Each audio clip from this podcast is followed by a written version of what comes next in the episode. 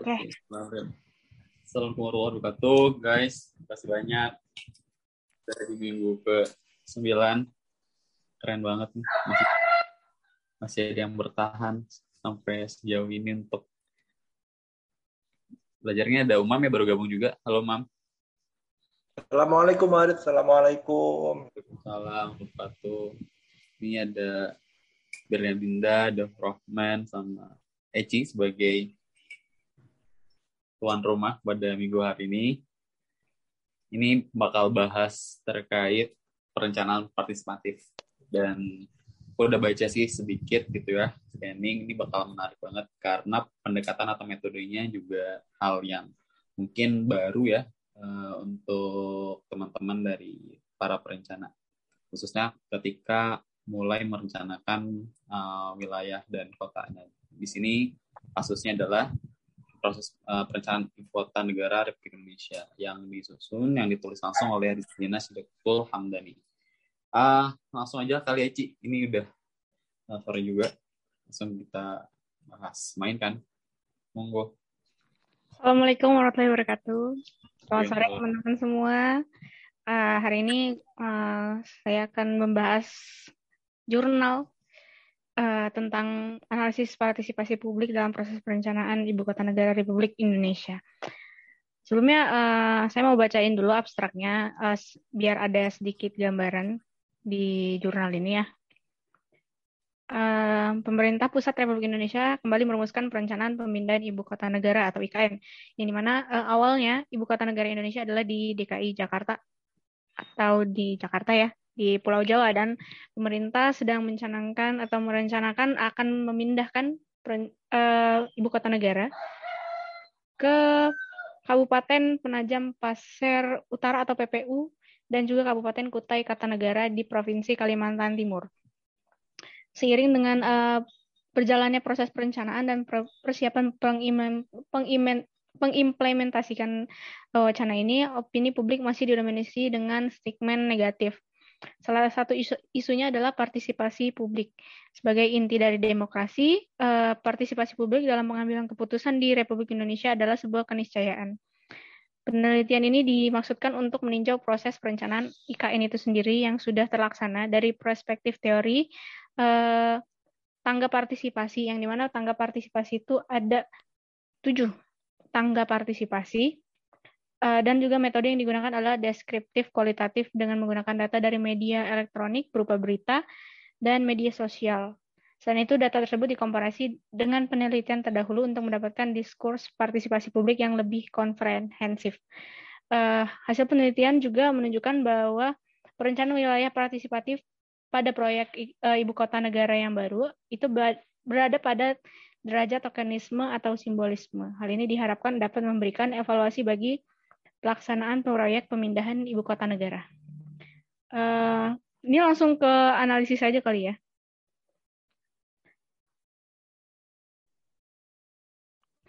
Nah, kan tadi udah di maksudnya sudah ada hasil dari jurnal itu. Dan partisipasi di Indonesia itu kalau menurutnya apa yang saya baca, karena ini juga masih nyangkut sama TA saya. Jadi emang di Indonesia tuh rata-rata pada di derajat tokenism, yang dimana derajat tokenism ini itu ada proyek dari pemerintah dikasih ke masyarakat, dan masyarakat itu sebenarnya udah mau, tapi mereka masih terhalang kayak masih kurang percaya lah gitu sama pemerintah. Jadi kayak mau tapi masih terhalang dengan kepercayaannya gitu.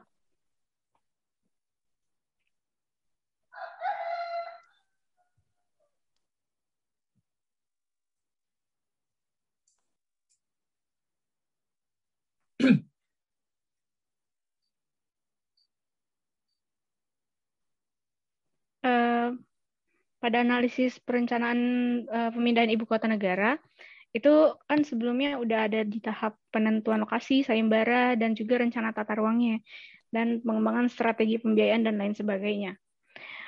Tahapan lain seperti implementasi juga udah ada bentuk timbal balik gitu dari dokumen perencanaan, dan baru akan memulai konstruksi pada tahun 2020. Cuman saya juga kurang update sih kalau untuk masalah pemindahan IKN ini. Itu apa sudah jalan atau belum. Cuman menurut jurnal ini, proses partisipasi itu emang perlu ada di dalam perencanaan tersebut. Karena dalam proses perencanaan perlu partisipasi masyarakat karena perlu juga ya persetujuan dari masyarakat di tempat tersebut untuk setuju atau tidak, karena itu juga termasuk apa ya kayak persetujuan bersama gitu. Nah, dan untuk di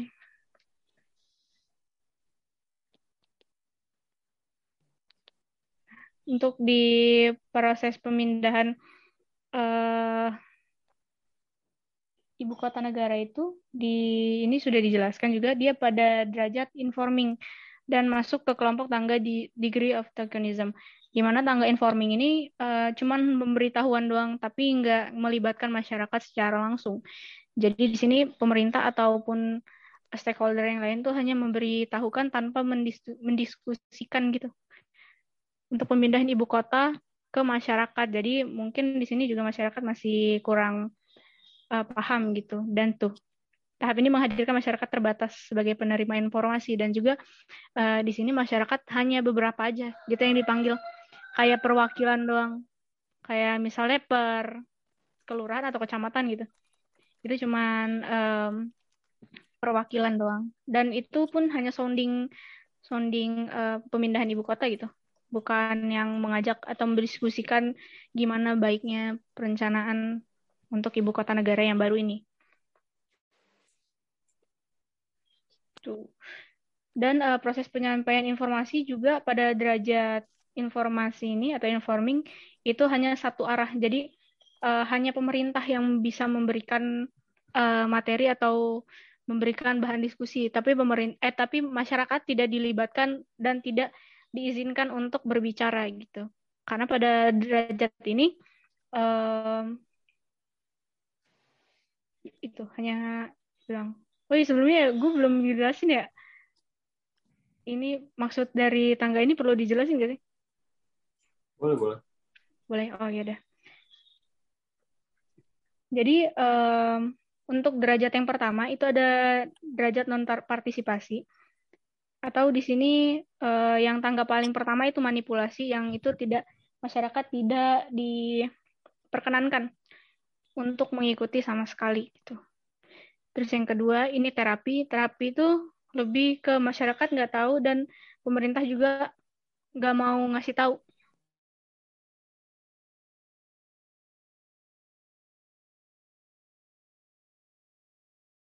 Diberikan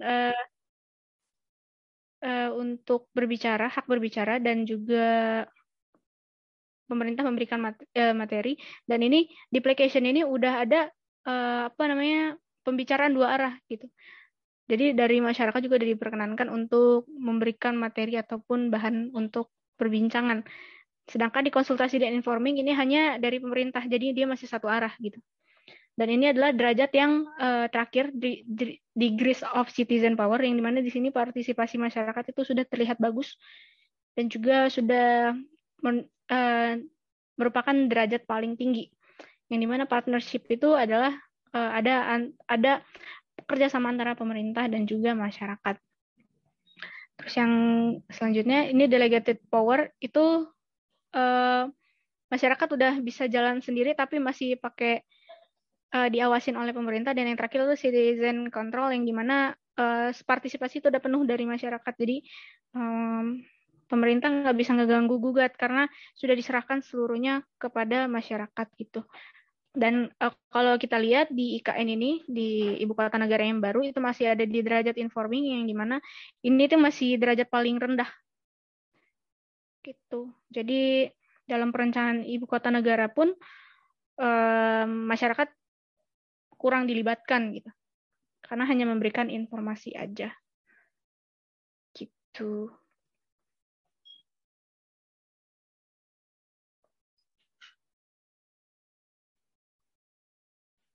Mana lagi yang mau dibahas guys?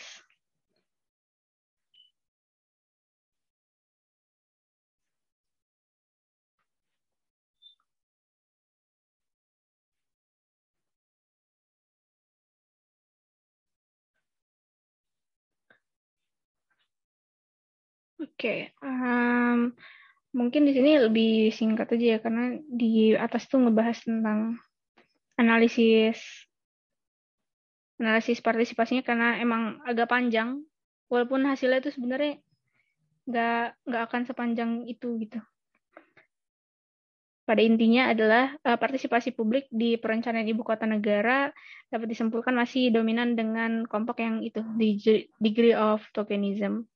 Dalam hal ini pemberian ruang partisipasi pada masyarakat sudah diberikan gitu dari pemerintah, cuman masyarakatnya belum bisa diberikan secara penuh kekuasaan dan kewenangan pengambilan keputusan, karena dalam pengambilan keputusan juga itu masih ada pada derajat yang di citizen power tadi.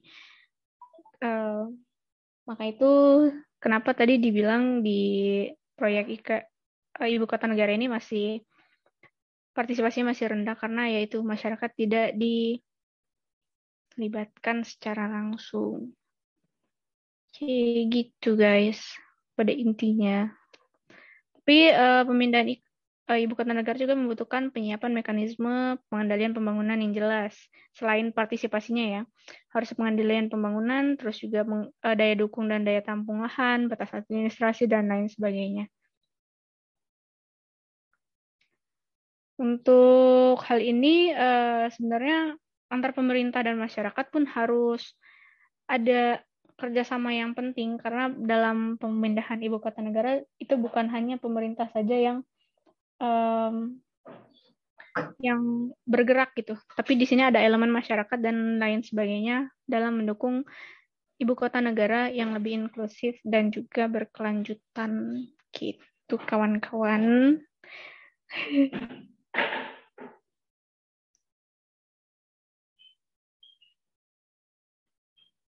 Gitu guys, mungkin ini agak singkat karena emang sebenarnya partisipasi masyarakat itu sebenarnya simple, cuman emang analisisnya agak panjang karena butuh apa ya, kan ini tadi penelitiannya kualitatif, harus apa namanya wawancara dalam gitu sama masyarakat, ataupun kan ini tadi melalui sosial media, berarti dia harus riset melalui berbagai sosial media. Jadi kalau di sini dia juga masih pakai tanggal Einstein yang tadi 8 tingkatan itu, karena Einstein itu masih relevan dan masih sering digunakan di era yang sekarang. Gitu guys. Nah guys, gue gak ngerti gue mau apa lagi, soalnya gue bingung. Terima kasih guys. Assalamualaikum. Ini gimana sih we konsepnya? Astagfirullah. Bener apa enggak sih? Mana Warid?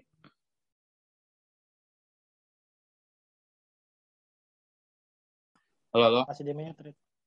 Ya, oke. Thank you, Eci.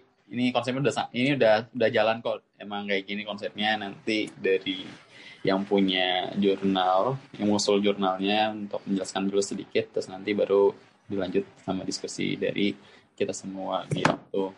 Dan tadi ini untuk menyambung dan menolong Eci nih yang kayaknya udah bingung mau ngomong apa lagi. Untuk mengawali, aku mau beberapa hal ada yang bertanyakan, terus juga nanti mungkin bisa sambut sama yang lain untuk menanggapi atau juga mungkin ada pertanyaan juga di setelah membaca tulisan ini gitu ya. Yang pertama adalah tadi menarik ketika jurnal ini nih, bener nggak Ci? Dia pakai data kualitatif ya, data dari media sosial ya? Iya, benar-benar. Jadi prosesnya itu kurang lebih dia ambil banyak tweet ya, banyak kicauan di media sosial untuk dianalisis bagaimana sentimental negatif atau positifnya gitu ya dari pemberitaan IKN ini, dan juga sekaligus menganalisis sebenarnya masyarakat ini sudah memahami atau belum terkait perencanaan IKN gitu. Itu bisa dilihat tadi ada beberapa grafik ya sebelumnya, ada yang negatif dan yang positif gitu. Terus kalau dikaitin sama tadi yang sudah jelasin sama Eci, tanggap partisipatif gitu ya. Kalau misalkan di akhir kesimpulannya bilang bahwa ini masih masuk dalam tingkatan partisipasi yang masih kurang gitu ya, di middle, di area tengah ke bawah ya, itu terapi. Nah, sebenarnya partisipatif untuk mencapai level partisipasi tinggi atau citizen control tadi itu, gitu ya. Apakah penilaiannya bisa dilakukan dengan metode ini, gitu? Misalnya dengan menganalisa data kualitatif atau dalam hal ini tweet-tweet yang bermunculan di media-media sosial gitu.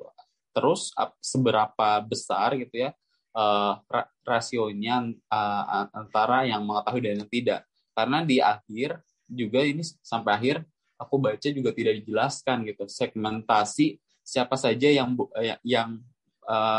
dihitung suaranya untuk ikut berpartisipasi dalam perencanaan IKN ini atau tidak, itu pun juga tidak dijelaskan. Apakah ini seluruh rakyat Indonesia pun juga sebenarnya kan tidak gitu kan. Dari 260 juta rakyat Indonesia mungkin yang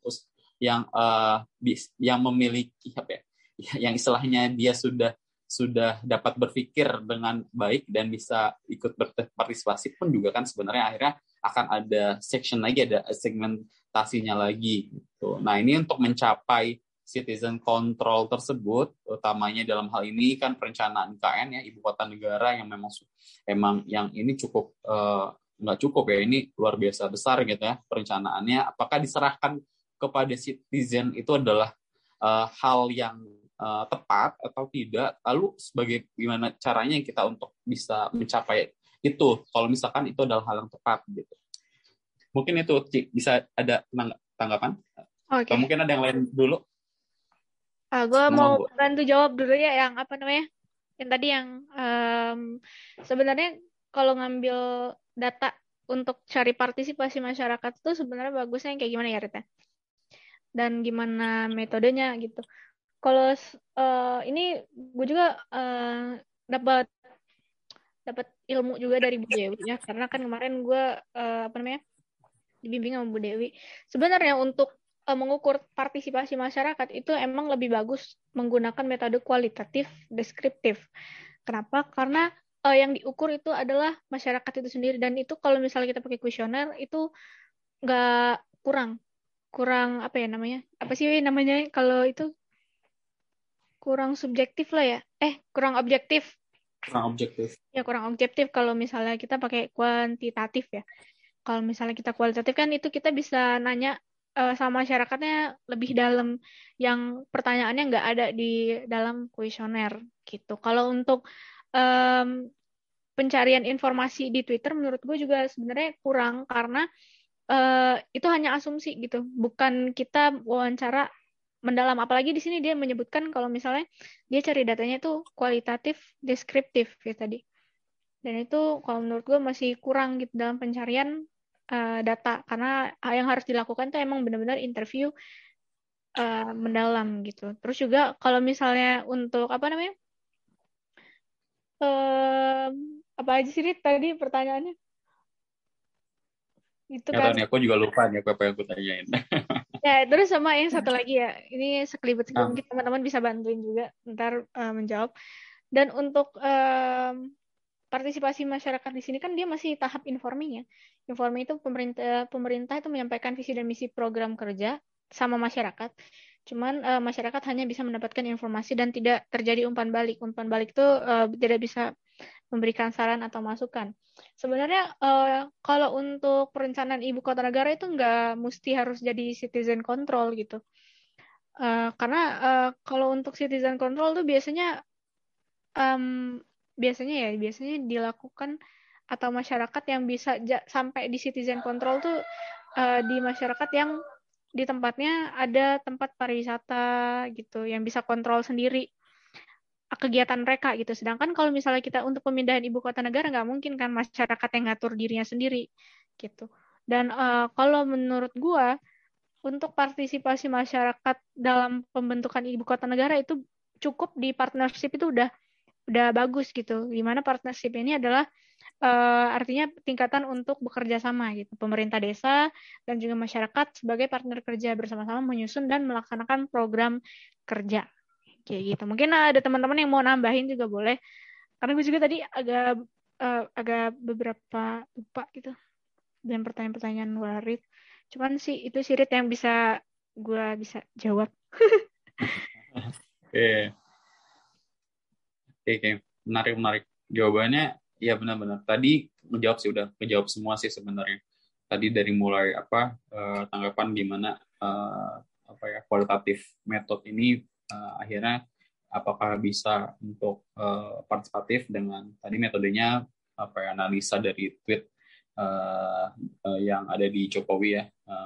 Terus juga bahwa ya nggak harus sampai tingkatan tertinggi di dirjen kontrol untuk kain ini, cukup di partnership aja gitu, gimana kerjasama antara pemerintah pusat, daerah, kabupaten kota, juga sampai pemerintah desa.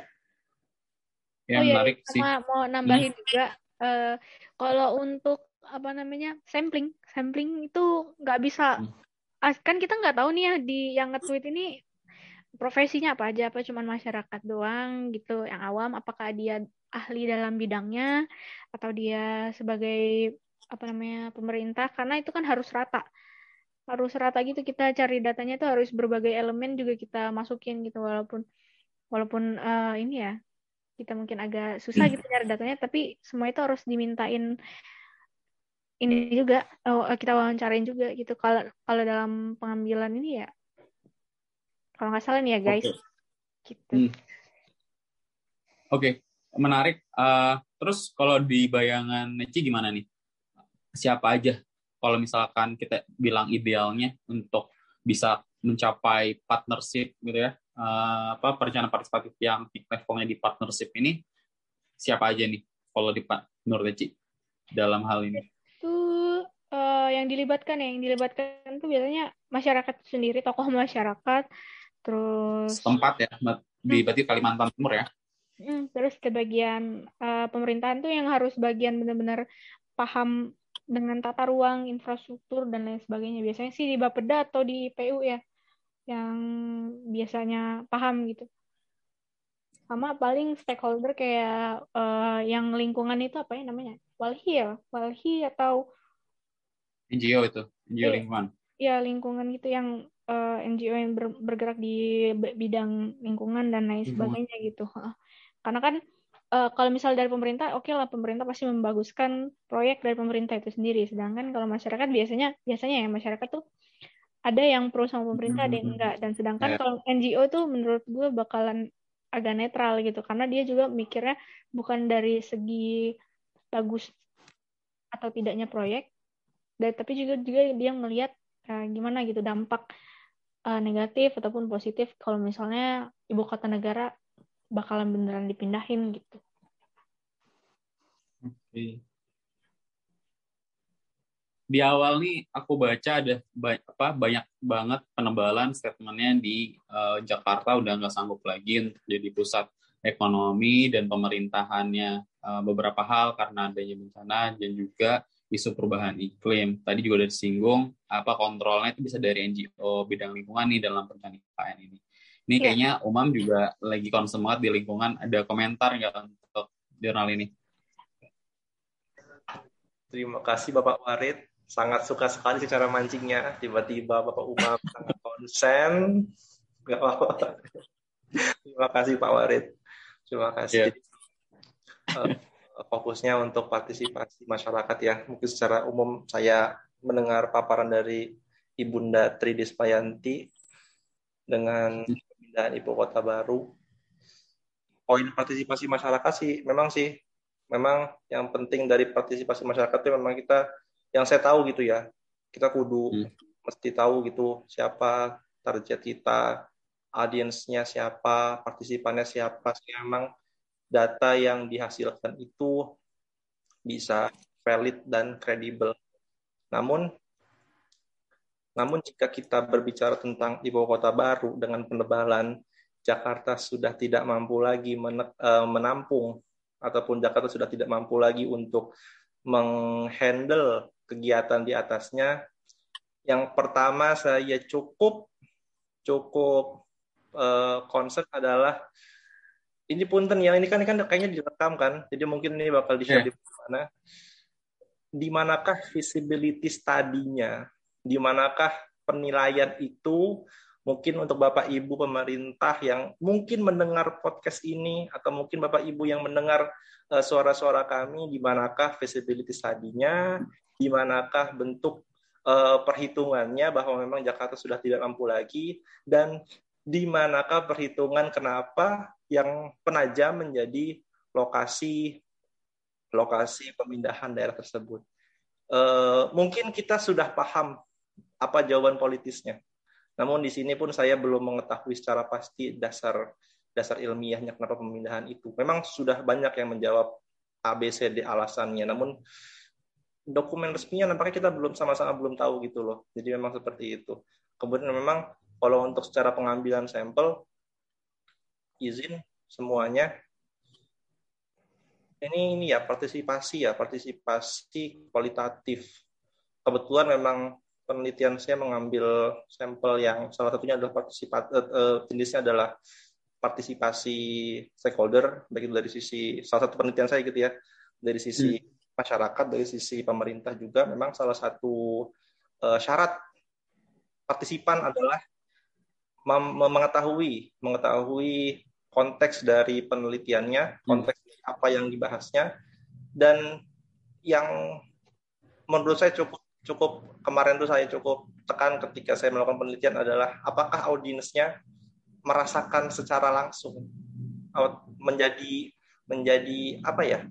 pelaku lah gitu, karena memang diharapkan data yang dihasilkan tidak bias. Dan juga saya kemarin itu cukup memilih untuk audiens yang memang saya belum pernah kenal sebelumnya dan bahkan belum saya tahu, karena saya mengharapkan sebuah jawaban objektif tinggi dari audiensnya. Itu sih, memang betul paparan dari Mbak Eci dan jurnal tersebut bahwa memang bentuk partisipasinya memang masih sangat rendah dari kegiatan Ibu Kota Baru ini. Kita sebagai masyarakat hanya dilibatkan dalam bentuk informasi, woro-woro saja, dan bahkan memang saya yakin sih memang kayaknya memang hampir semua di antara kita tidak tahu studi kelayakannya seperti apa. Terima kasih.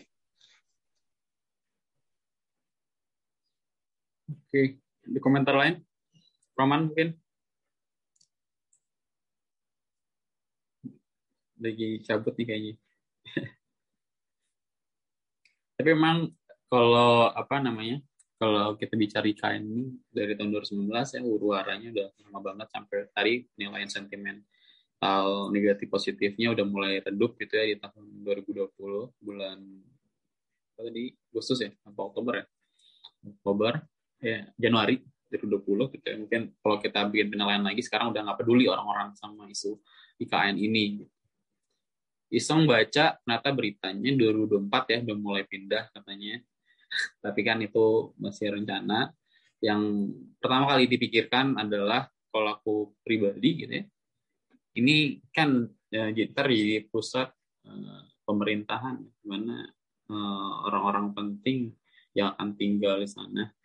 Dan ini kan berarti artinya termasuk para pekerjanya ya, artinya yang menghuni gedung-gedung tersebut gitu ya.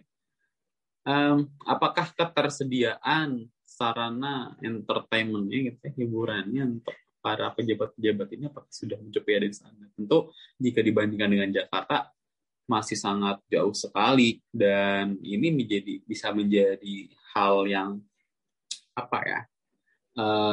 Tricky juga gitu. Jangan-jangan nanti yang rencananya akhirnya bolak-balik Jakarta Kalimantan di sana akhirnya hanya sebagai definitif saja gitu ya, gedung yang kita katakan oh ada gedung di sana, ibu kota pindah ke sana, pusat pemerintahan adanya di sana, tapi gitu ya ternyata kerjanya juga bisa tetap dilakukan di Jakarta gitu karena butuh satu hal dan lain hal, hotel kah atau dan sebagainya.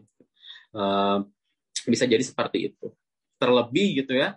Sekarang kayaknya kita kan dipaksa banget nih untuk bisa bertransformasi gitu menggunakan berbagai platform.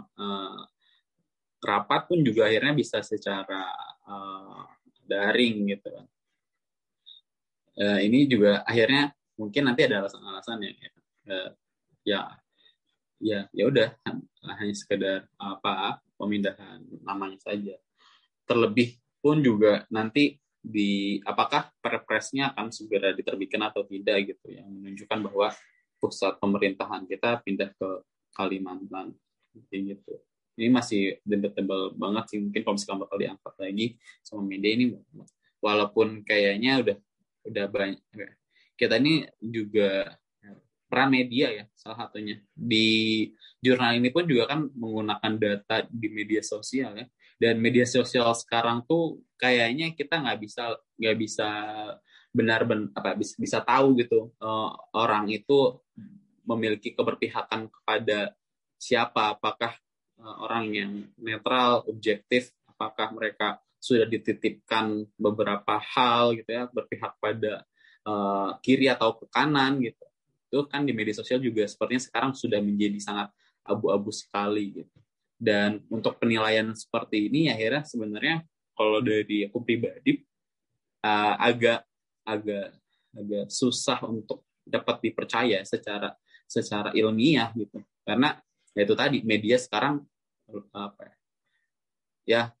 kalau kita buka deh gitu ya, iseng aja gitu kita buka Twitter gitu sekarang, kita lihat trends di Indonesia gitu ya, ini udah random banget gitu ya, beritanya udah random banget nih gitu. Ada di tangan Jokowi RI hancur, ada percuma lapor polisi gitu ya, Islam cegah seks bebas gitu ya, isu-isunya udah beragam dan sentimen negatif semua gitu ya. Dan bahkan kita sekarang lagi ada duka gitu ya untuk Gunung Semeru, terus ya kan Lumajang dan sebagainya. Jadi jadi di jurnal ini jadi bias gitu, termasuk ketika membicarakan perencanaan. Kalau Ci pribadi kalau misalkan diminta nih gitu ya buat untuk menyempurnakan jurnal ini, apa sekiranya yang bakal dilakukan gitu ya untuk mendapatkan hasil yang lebih powerful, dan yang seperti apa gitu rekomendasi yang akan keluar? Karena tadi Cip bilang juga pernah melakukan penelitian yang serupa ya terkait partisipatif planning. Jadi kalau untuk pengambilan lagi, maksudnya pengambilan sampel, kan ini tadi sampelnya cuma lewat sosial media gitu, dan menurut kita juga kalau misalnya yang gunain metode kualitatif deskriptif tuh nggak kurang objektif. Jadi mungkin yang sasarannya itu bisa masyarakat yang di dua kabupaten yang mau dijadiin ibu kota, itu ada di Kabupaten Penajam Paser Utara dan juga Kabupaten Kutai Kartanegara. Bolehlah diambil sampel dari tokoh-tokoh masyarakat yang emang udah tinggal di sana udah lama gitu. Jadi tahu gitu seluk-beluk daerah di situ tuh kayak gimana, terus juga tahu gitu dengan keadaan di sekitarnya, masyarakatnya, kulturnya dan lain sebagainya gitu. Dan biasanya kalau rekomendasi yang keluar tuh kalau misalnya kita udah benar gitu ngambil datanya, bukan ini nggak benar ya, maksudnya yang lebih objektif gitu. Biasanya rekomendasinya tuh kalau ada di tingkat informasi ya mungkin masyarakatnya harus lebih dilibatkan lagi dalam proses perencanaan, karena kan seperti yang kita ketahui kalau misalnya kita buat RTRW pun harus ada peran dari masyarakat itu sendiri kan untuk bisa buat dokumen itu gitu. Kalau misalnya ucuk-ucuk cuman pemerintah doang yang buat ataupun pihak ketiga yang buat, itu kayaknya kurang objektif gitu kalau masyarakat juga nggak dilibatin kayak gitu. Kalau misalnya cuman masyarakat ngasih visi misi terus ngasih materi, itu tuh kayaknya kurang partisipasi masyarakatnya juga nggak bakalan jalan gitu.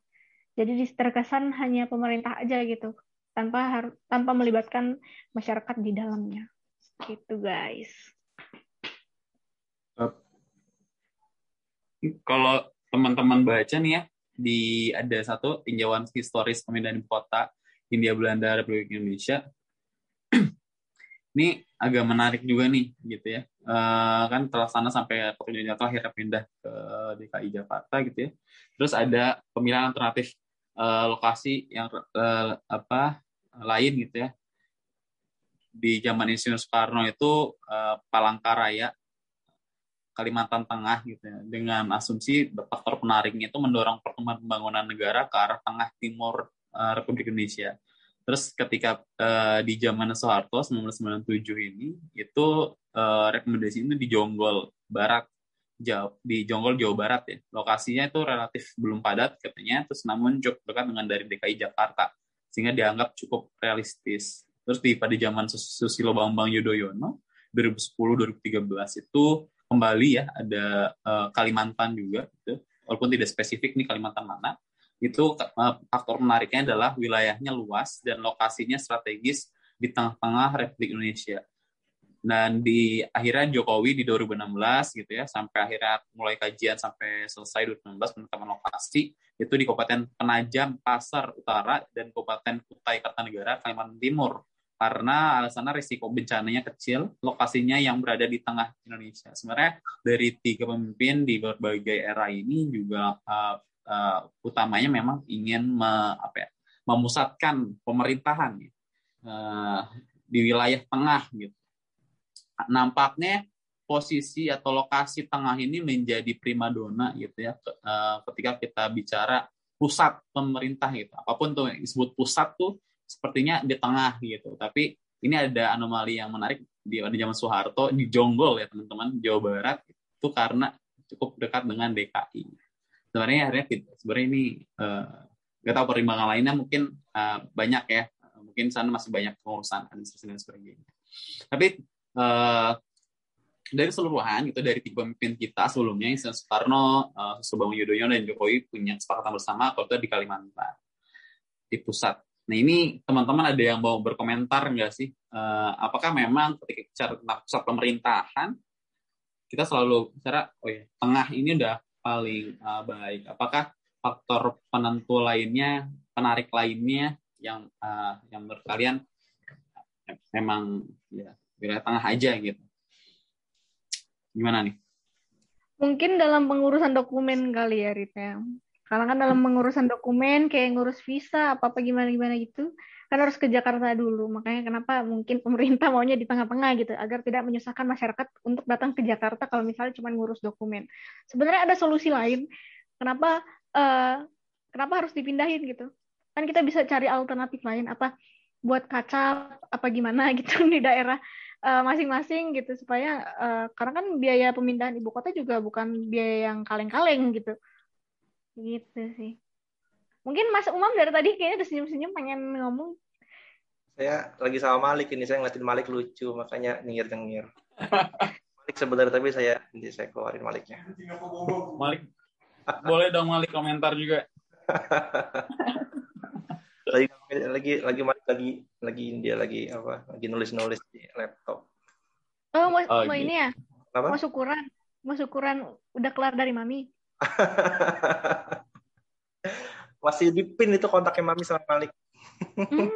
Masih nggak suka di skip sama Mami. Ya, menarik sih ketika bahas IKN itu sama kayak saya bukan seksis ya, sama kayak kita pria-pria pengen nentuin di mana kita buat rumah. Perempuan juga begitu, tapi saya kan pria gitu loh, saya nggak tahu sudut pandang perempuan gimana. Sama pandangannya begitu gitu loh, kayak kita itu mau pengen buat rumah itu di mana, nanti kita bakal mikir anak kita kalau tinggal di situ aman apa enggak, sekolahnya deket apa enggak, istri kita nyaman apa enggak, orang tua kita ntar kalau mau ke situ gimana. Jadi memang ketika keluar satu bahasa pemindahan ibu kota di tengah itu, jujur nih ini direkod kan, semoga aja ini viral gitu bahasa ini kalau misalkan banyak kan. Presiden lo yang bilang kayak gitu, kayak tolonglah gitu loh, di tengah itu kita bukan zaman yang zaman naik elang itu, enggak gitu loh. Kenapa harus dengan kalimat di tengah selalu digaung-gaungkan, selalu dikeluarkan pada zaman 21 century ini gitu loh. pemindahan ibu kota itu banyak faktornya, faktor keamanan. Jangan dikira ibu kota itu mindahin sebuah pemerintahan, enggak. Mindahin segala sistem-sistem yang dibuat aman agar semua dokumen-dokumen negara itu aman, itu menjadi satu pertimbangan juga. Belum lagi pemindahan ribuan orang dengan keluarganya. Keluarga kan juga belum tentu 5 orang dengan bawa orang tua dan lain sebagainya. Ada lagi asisten rumah tangga yang bakal masuk. Itu banyak pertimbangannya. Jadi jujur aja ya, banyak banget media-media, forum-forum yang bahas tentang ibu kota baru, tapi yang diundang para politisi semua. Bukan ahli perencana wilayah, bukan ahli ekonomi wilayah, bukan ahli sosial, ekonomi, lingkungan, enggak. Yang diundang itu para politisi yang ujung-ujungnya cuma bulat-bulat soal politik, anggaran dari mana. Itu yang hampir semua kita paham itu. Tapi sejauh ini, jadi memang itu loh. Jadi historinya cukup banyak gitu loh. Histori tentang bahwa Indonesia itu pengen pindahin ibu kota sudah banyak gitu loh. Tapi ya itu ceritanya. Lagi-lagi yang dikait-kaitkan adalah ketengahan ibu kota gitu loh. Negara gitu loh. Yo, apa ya kayak saya nggak mau ngomong agak kasar sih, tapi ya sayang aja gitu loh ketika seorang pemimpin berbicara seperti itu. Jadi itu aspeknya cukup banyak ketika kita berbicara tentang pemindahan ibu kota. Untuk daerah yang cukup suci seperti Penajam gitu dengan berbagai macam habitat ekologi yang di sana, saya sih menyayangkan gitu. Terima kasih. Iya, iya. Apalagi kalau kita udah bilang Mandalika juga ya. Kawasan ekonomi khusus. Ya.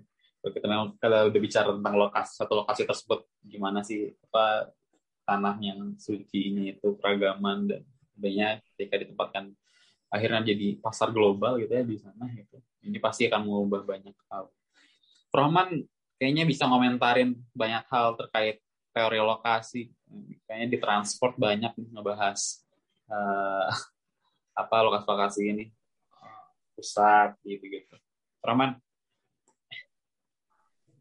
tadi udah muncul, halo lagi nih, halo.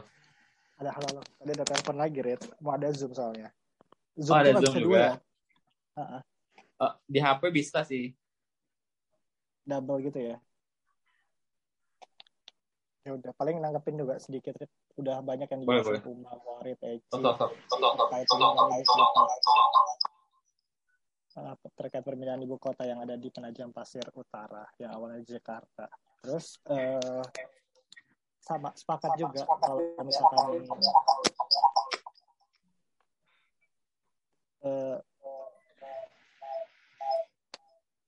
mantul ya? Iya, kok jadi mantul ya? Kenapa mantul ya? Nggak boleh hidupin semua kali ya.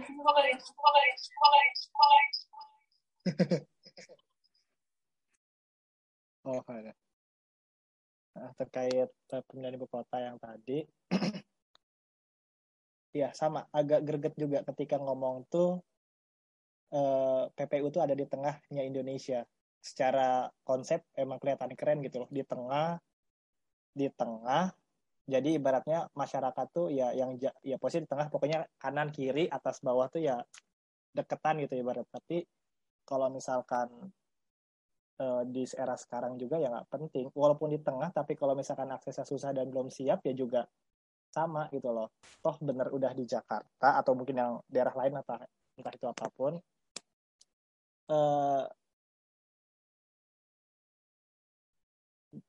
Terus saya juga lihat proporsinya gitu, ibaratnya di timur berapa, di barat berapa, di selatannya itu tuh berapa gitu. Sedangkan kan yang terbanyak tuh di daerah ya Pulau Jawa lah. Perlu biaya yang besar lagi, ibarat kalau misalkan ada sesuatu yang harus ke ibu kota negara. Sedangkan kalau misalkan sama-sama di Jawa kan mungkin lebih murah dan lebih apapun itu lebih dekat. Terus juga terkait yang metode partai. Cek. Halo.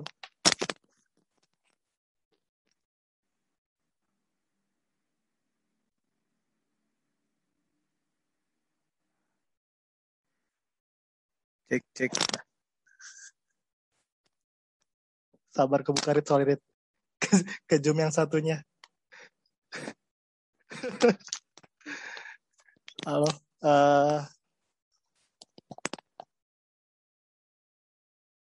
Masih bingung, Rit. Itu dulu, Rit. Sebentar, Rit. Ke distract saya, Rit. Suaranya tuh ke sebelah juga. Suara sebelah masuk. Gak kedengeran. Halo, sorry. Dengeran? Dengeran. Sorry. Iya. Enggak. Ini sambil gue nanti Rahman gabung lagi buat menyelesaikan apa argumennya gitu ya. Gue sedikit meng-highlight dari apa yang sudah dikatakan oleh Eci, Umam sama Rahman juga mengenai kesedangan apa ya, posisi di tengah dan juga anggaran gitu. Anggaran yang besar gitu ya, apakah menjadi cukup bijak untuk Indonesia melakukan pemindahan ibu kota dengan pembangunan yang begitu besar-besarnya, maka akan ada hutang lagi dan sebagainya gitu ya, pertimbangannya apakah di tengah dan sebagainya pun juga itu juga tahu ya, misalnya faktor penarik yang besarnya apa memang.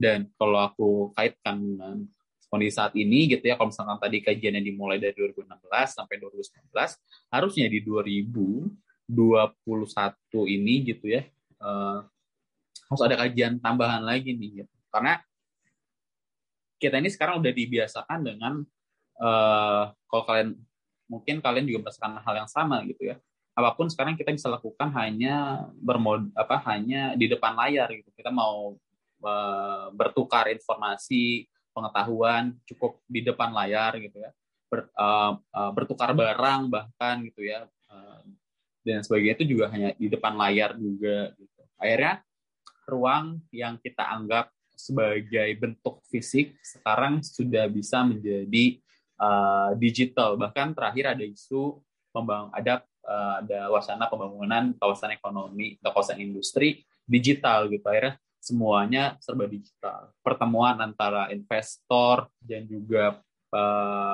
pemilik aset itu melalui digital, transaksi dari digital juga gitu akhirnya. Semua administrasi, keuangan dan sebagainya pun dilakukan secara digital. Dan itu mungkin dan pasti bisa terjadi. Apalagi bayangan-bayangan dunia kayak misalkan dunia game online lah gitu ya, yang maksudnya campur tangan politis atau kenegaraannya sedikit itu bisa dilakukan gitu ya, kehidupan di secara online digital gitu. Dan enggak untuk kemungkinan untuk kita bernegara ini pun juga bisa dilakukan secara digital. Dan menurutku sih harusnya ada tambahan isu tersebut gitu ya di zaman sekarang ini, di era pandemi juga, yang mana memang akhirnya ruang satu dengan lain hal, aku di Kendal, Umam di Lampung sekarang gitu ya, itu akhirnya hanya sebatas beberapa jengkal aja gitu dari layar gitu, jaraknya itu terpangkas, meskipun memang ada sedikit lah hal yang berkurang gitu ya, mungkin nggak bisa ada sentuhan fisik gitu. Nah tapi intinya adalah itu tadi, sepertinya memang harus dilakukan penambahan kajian untuk pemindahan ibu kota ini gitu ya, dengan kondisi sekarang kita ekonomi yang lagi carut marut juga gitu, terus juga pandemi dan era digital saat ini. Gimana? Ada lagi nggak tambahan dari Eci atau Umam? Ini Pak Rohman juga nggak tahu nih kapan bisa gabung. Ini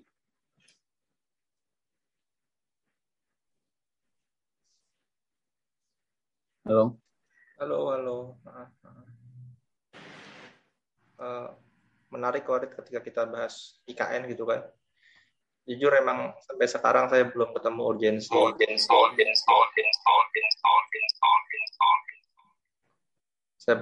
urgensi pastinya sih kenapa kita ibu kota harus pindah gitu loh. Mungkin perlu pindah, tapi kenapa harus ke Penajam? Mungkin banyak kajiannya, tapi kita tidak lihat. Mungkin banyak pertimbangannya, tapi kita tidak diajak kompromi. Namun mungkin banyak manfaatnya, namun mungkin mata kita belum dibuka. Atau mungkin memang banyak lah poin-poinnya. Karena emang kita kan di sini apa ya, kita kan di sini mahasiswa lah gitu kan ya, mantan mahasiswa, sudah banyak diberikan teori-teori how to do oleh dosen, oleh pengajar kita, bagaimana cara menarik sebuah kesimpulan, menentukan sebuah lokasi, berbagai macam perspektif gitu kan. Jadi memang dari berbagai macam ilmu yang saya dapat gitu kan, mungkin teman-teman juga kan satu kampus dengan saya, sumbernya mungkin sama, miris saja gitu loh ketika kita melihat ibu kota baru, ibu kota negara Indonesia dipindahkan dengan sebuah poin-poin yang digaung-gaungkan namun tidak ilmiah. Itu sih poin saya. Cukup sih karena emang untuk ibu kota baru, jujur banyak hal pengen saya omongin, namun saya rasa ya bahasanya terlalu vulgar, takutnya ketika saya keluarkan di sini. Terima kasih.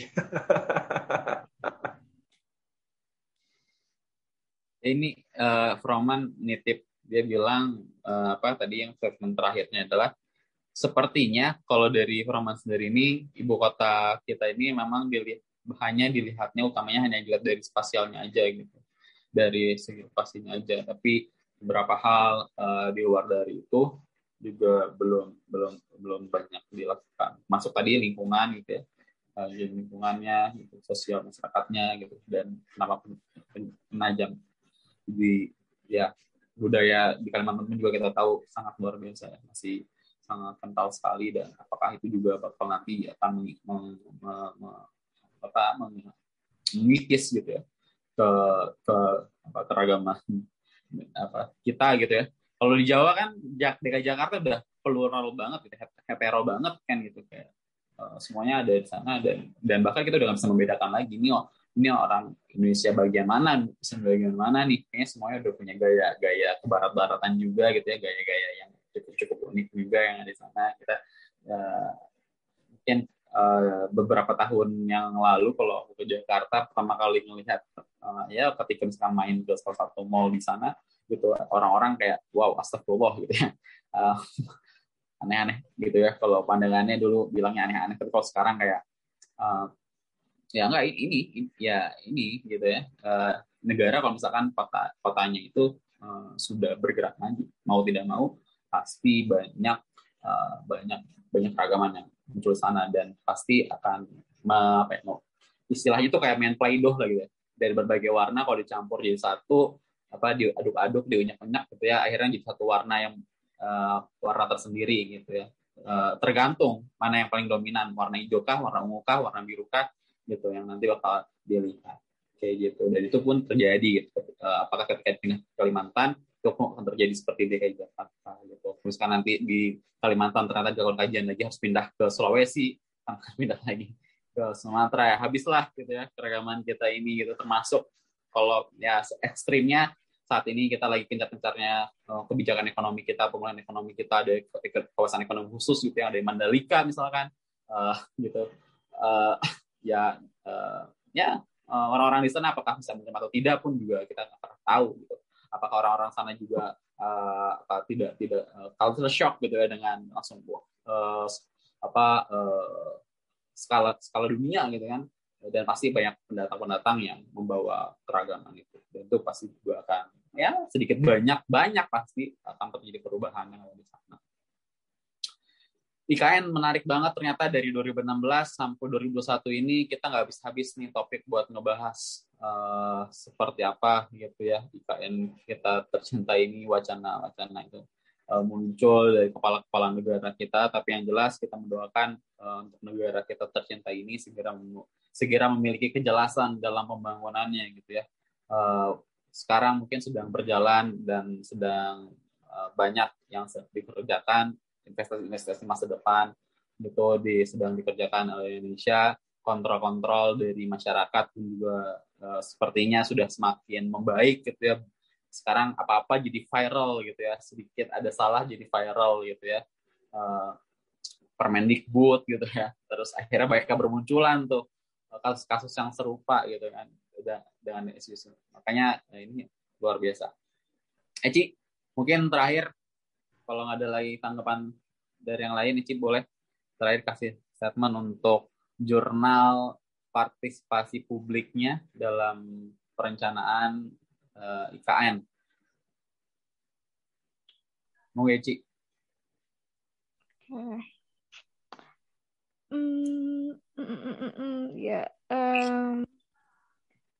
Dalam suatu perencanaan ibu kota negara ataupun pemindahan ibu kota negara itu juga perlu yang namanya peran, bukan hanya peran pemerintah, tapi peran dari elemen masyarakat supaya perencanaan yang direncanakan itu bukan hanya untuk kepentingan satu pihak saja gitu, tapi untuk kemaslahatan bersama. Bukan hanya pemerintah yang ingin menggebu-gebu memindahkan ibu kota, tapi masyarakat juga harus merasakan gitu. Apa untungnya jika misalnya ibu kota negara itu dipindahkan? Apakah akan membantu perekonomian ataukah hanya sebagai alat politik aja gitu? Apakah dengan pemindahan ibu kota negara ini akan membuat Indonesia akan menjadi negara yang lebih maju? Apakah akan hanya merusak lingkungan saja gitu? Jadi alangkah lebih baiknya dalam proses pemindahan ibu kota itu jangan langsung terburu-buru dan hanya kajian beberapa tahun gitu tanpa memikirkan efek sampingnya gitu, efek samping dari pemindahan tersebut. Seperti itu kalau dari saya, kawan. Mungkin segitu aja yang bisa saya diskusikan pada hari ini. Oke, kayaknya emang belum bisa gabung lagi. Cici, makasih banyak statement terakhirnya tadi, benar, lagi-lagi harus dipertimbangkan lagi kajian sebelumnya dan ditambahkan kondisi saat ini dan ke depannya seperti apa, mengingat perubahannya begitu besar ya di tahun 2020-2021 ini. Makasih banyak teman-teman yang sudah mengikuti sampai akhir. Makasih banyak, Makasih banyak juga guys atas kesempatannya. Makasih banyak Eci. Eci seru banget Eci, nanti ajakin lagi dong yang lainnya Eci. Seru banget tahu. Pandangan-pandangan kayak gitu. Proman, thank you Proman. Ini walaupun gak ada suaranya lagi nih. Malik ada di belakang. Halo Malik. Malik, semangat Malik. Off record dulu ya, bye, thank you, sampai jumpa bye. Di video ke-10, bye-bye, jumpa lagi. Oh ya, kalau bosan jangan lupa. Bintang tamunya Umem, bintang tamunya Umem. Oh iya benar, selanjutnya.